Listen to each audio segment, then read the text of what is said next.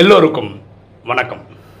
முதல்ல உலகில் உள்ள அனைத்து மலையாளி சகோதர சகோதரி ஆத்மாக்களுக்கு திருவோண வாழ்த்துக்கள். அது மட்டும் இல்லாமல் இஸ்லாமிய சகோதர சகோதரிகளுக்கு மொஹரம் வாழ்த்துக்கள். இன்னைக்கு நம்ம பார்க்கக்கூடிய subject is it very difficult to understand பரமாத்மா? பரமாத்மாவை புரிந்து கொள்வது மிக கடினமா? டைரக்டாக ஒரு சப்ஜெக்ட்டுக்கு போயிட்டு நம்ம இதை டிஸ்கஸ் பண்ணுவோம். ஒரு ஊரில் ஒரு ராஜா ஒரு வினோதமான ஒரு போட்டியை டிக்ளேர் பண்ணுறார் அவங்க கோட்டை இருக்குல்ல அந்த கோட்டையோட கதவு பார்த்திங்கன்னா ரொம்ப பெருசாக இருக்கும். ஒரு நாலஞ்சு பேர் சேர்ந்து தள்ளனா தான் அந்த டோரை திறக்க முடியும்.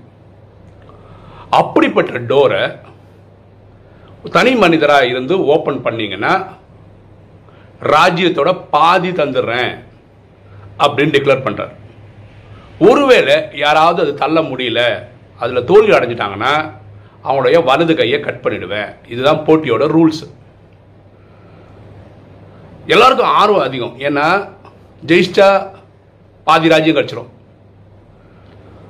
பொதுவாக இவங்களே பார்த்துருக்காங்க நாலஞ்சு பேர் சேர்ந்து அந்த டோரை தள்ளியிருக்காங்க.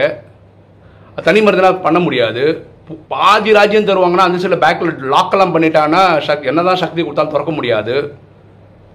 ராஜ்யம் கிடைக்குதுன்னு சொல்லி கையையும் இழக்க முடியாது. அதில் நிறைய பேர் பின்வாங்கிட்டாங்க கடைசி ஒரே ஒருத்தன் தான் தைரியம் காட்டுறான். நான் இதை கலந்துக்கிறேன் அப்படின்னு. ஊர் மக்கள் சொல்கிறாங்க ஒன்றுனா பைத்தியம் முடிச்சிச்சா நீ போய் கலந்துக்கிட்ட என்ன ஆகும்? கை போயிடுமே தெரியாதா? அப்படின்னு.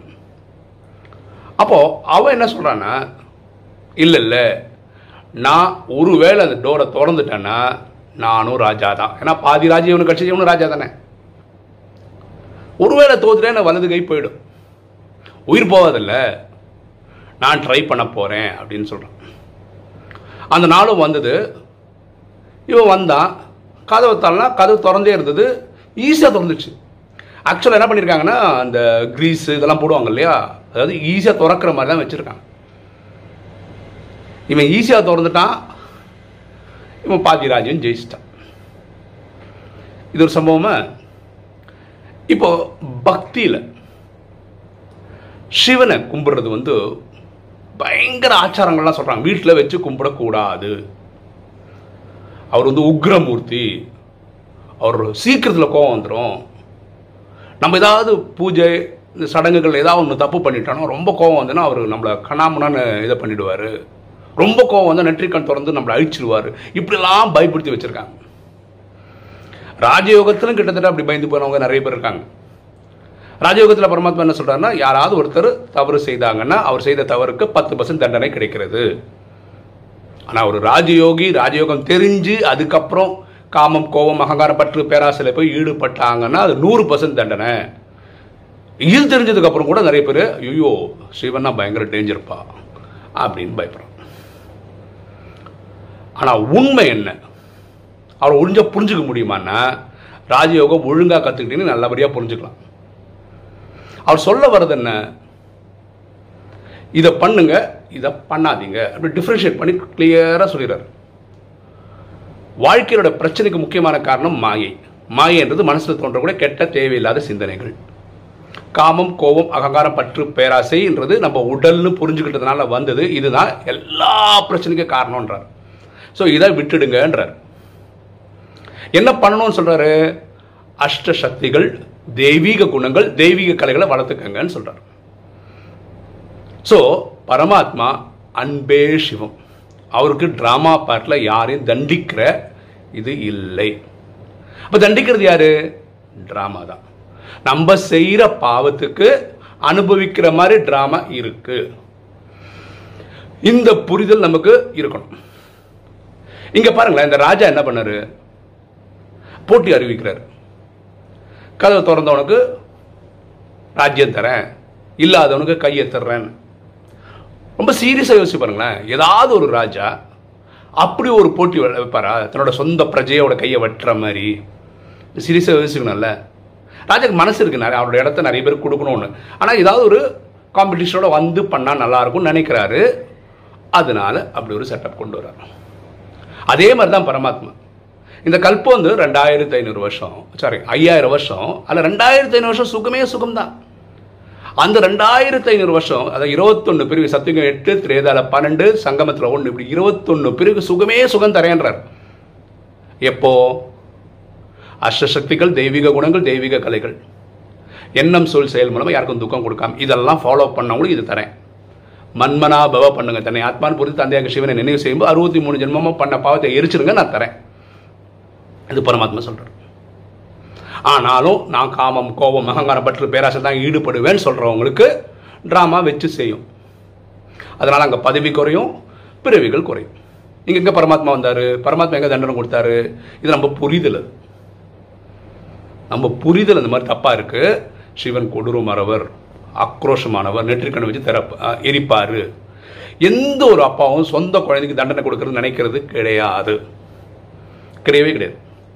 இனி கொஞ்சம் ஈஸியாக புரிஞ்சுக்கிறதுக்கு நம்ம ஸ்கூல் எக்ஸாம் வச்சுப்போமே. ஒரு ஸ்கூலில் ஐம்பது மார்க்குக்கு எக்ஸாம் வைக்கிறாங்கன்னு வச்சுக்கோங்க. ஒரு மார்க் கேள்வி இருக்குல்ல? அது வந்து ஒரு பத்து கேள்வி கேட்பாங்கன்னு வச்சுப்போம். ரெண்டு மார்க் கேள்வின்னு அஞ்சு கேட்பாங்க. அது ஒரு பத்து மார்க்குன்னு வச்சுக்கோங்க.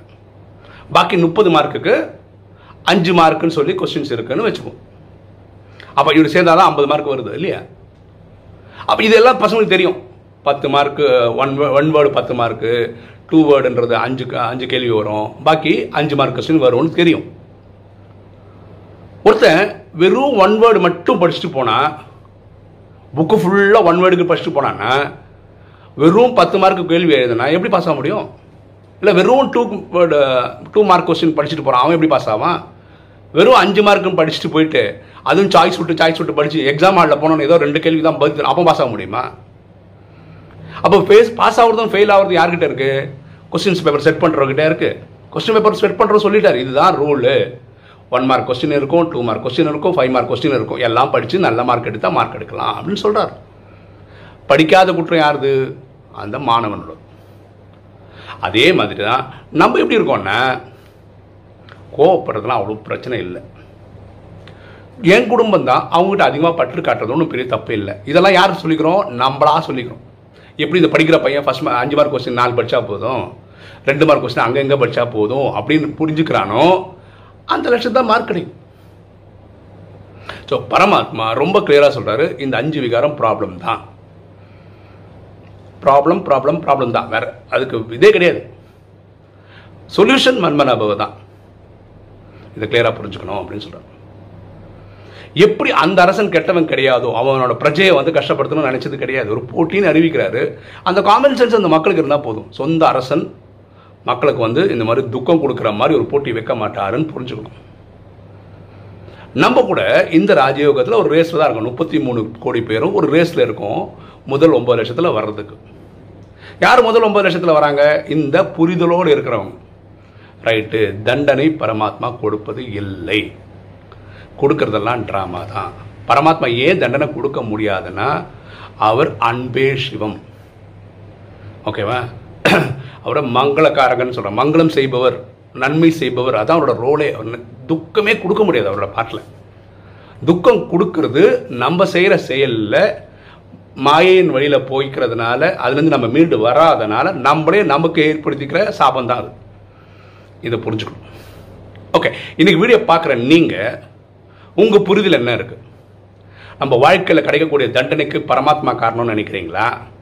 இல்லை நம்ம பண்ண நம்ம அனுபவிக்கிற பாவங்களுக்கு ஐ மீன் இந்த தண்டனை கொடுக்கறது ட்ராமான்னு புரிஞ்சுக்கிறீங்களா? இதை கமெண்ட்டில் போட்டால் நல்லாயிருக்கும். ஓகே இன்னைக்கு வீடியோ உங்களுக்கு பிடிச்சிருக்கோம் நினைக்கிறேன். பிடிச்சா லைக் பண்ணுங்கள் சப்ஸ்கிரைப் பண்ணுங்கள் ஃப்ரெண்ட்ஸுக்கு சொல்லுங்கள் ஷேர் பண்ணுங்கள் கமெண்ட்ஸ் போடுங்க. தேங்க்யூ